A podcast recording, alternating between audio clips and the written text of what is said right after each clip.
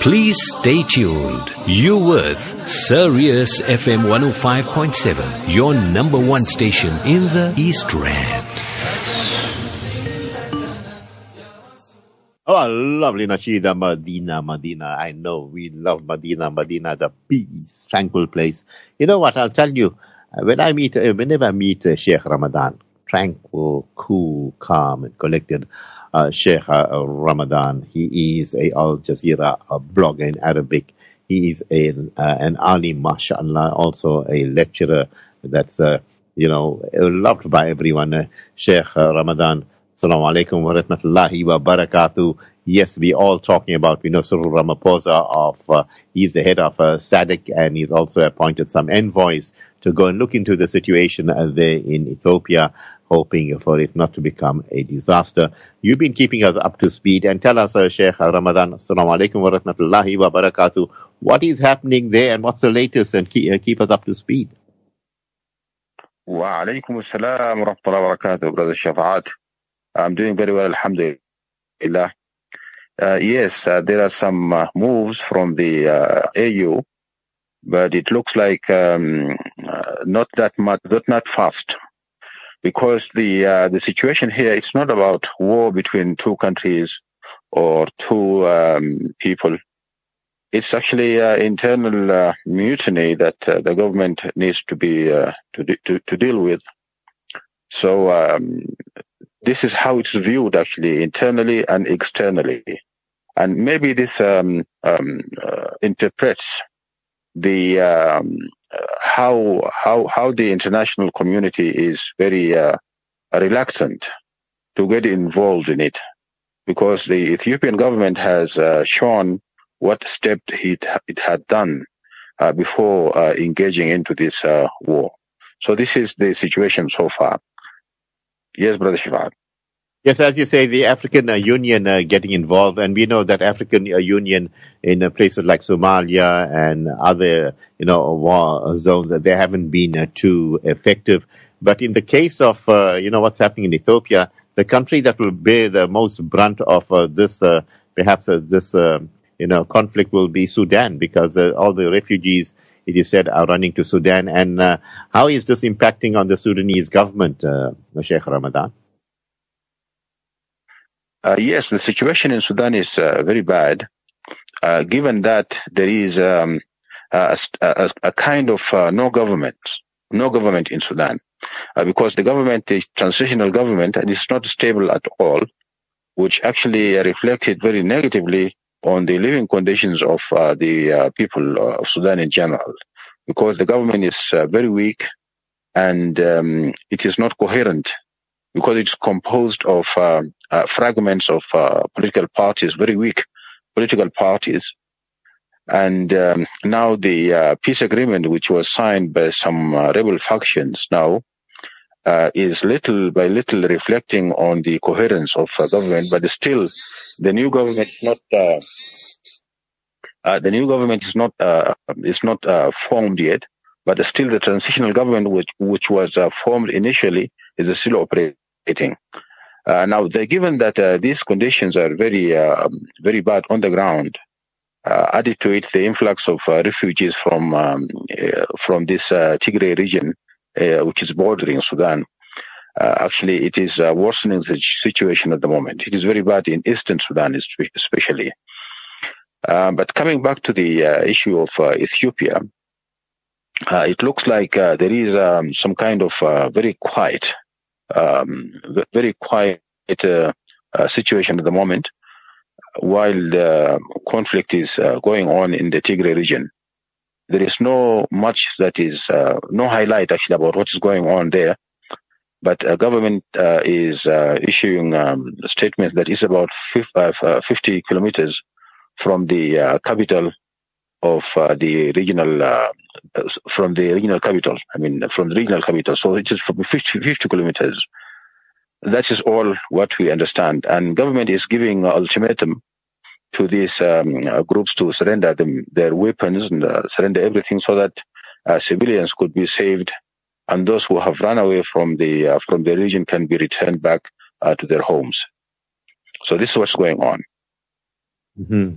Yes, sir, Sheikh Ramadan. Also, the question begs, uh, who's supplying uh, Ethiopia with arms and ammunition, where they buy it from, and perhaps uh, this uh, rebel force, where are they getting these uh, ammunitions and arms? Uh, is there someone will destabilize Ethiopia, you know, suit some someone's agenda? I mean, you know, we let's read in between the lines, uh, Sheikh Ramadan. Yeah, this is a very interesting question. Very, very interesting question. Uh, there are two scenarios. One scenario is um, is a given scenario, which is uh, something that is uh, un- uh, confirmed. The confirmed one is that uh, before the uh, the central government announced war against that region, the Tigray region, it looks like the Tigray Liberation People Tigray People Liberation Front was preparing for this kind of confrontation. Uh, because they accumulated the um, the uh, weapons from different regions before they were uh, uh before they announced uh, this kind of rebellion. So they took weapons from the government because they were part of the system.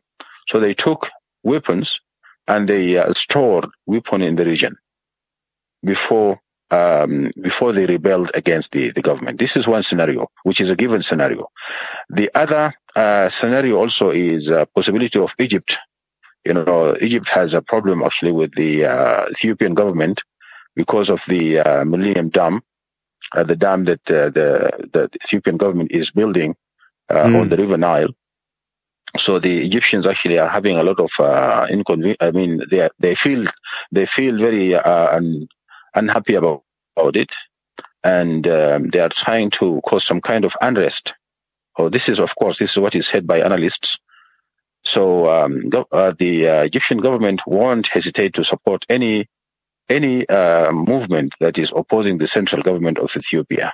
So there is a scenario that there is a kind of support in a way or another by Egypt uh, not of course through Sudan, not mm-hmm. of course through uh, Eritrea, because uh, Sudan's uh, stand until this moment is supporting the central government in Ethiopia. Uh, likewise, the Eritrean government also is supporting the central government of Ethiopia. So the uh, the the Tigray region is almost locked. It is landlocked. It is not open to anywhere. So the possibility the possibility of weapons uh, moving from uh, somewhere to that region is, is not uh, is not possible. Uh, the possibility is that they have accumulated enough uh, weapons with which they are fighting now, but they are getting support from uh, Egypt in name. It makes a, a, lot of sense. And also you look at the dam was built with a lot of expertise coming from Israel. And, you know, I believe that the Ethiopian government in Israel had a very cordial uh, relationship, and also, when you look at uh, President uh, Abiy, uh, I mean, he's uh, he's married to a Christian. And how's the relationship between Christians and Muslims in Ethiopia? I believe there's a divider between them, uh, Sheikh Ramadan. Um, yeah, this is one of the most interesting things in Ethiopia, the relationship between Muslims and Christians. Um, Ethiopia has come to know Islam for, from the time of the Prophet ﷺ. And uh, from that time, Islam has become part and parcel of Ethiopia's uh, uh, heritage. Uh, likewise, Christianity, which is the Orthodox Christianity in Ethiopia, is um, is is actually it is more ancient than Christianity in Europe. so it is very old. So through this kind of, um, of, of, long history between Islam and Christianity in Ethiopia, there is a, there is um, and something that is a unique homogeneity between the two faiths. You find a mosque here, you find a, a church here, you find, and even within one family, you find some Muslims, some Christians. So this issue of religious um, intolerance or religious uh, uh, um, uh, conflicts or uh, fractions in Ethiopia does not exist at all. And there is um, um, something that is you, you, can't believe it. The amount of um, of uh, religious tolerance that you find in Ethiopia, it is something unique. You may not find it in anywhere in Africa. Uh, because. Ethiopia is a very cultured, very cultured country, and it is very deep and it is not westernized at all. You can find uh, religious uh, frictions in countries which uh, Christianity is, is, imported. Ethiopia Christianity is not imported at all. It is not European. It is purely African. That's why wow. uh, you find the uh, yeah you you find um, it, it, Christianity here. It is deeply rooted in the people's cultures. It is represented in the monuments and in everything. So it is purely uh, Ethiopian.